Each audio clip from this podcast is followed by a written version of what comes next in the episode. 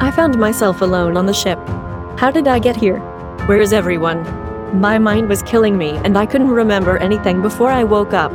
I had to find out what happened. I headed to the bridge following signs and blood trails.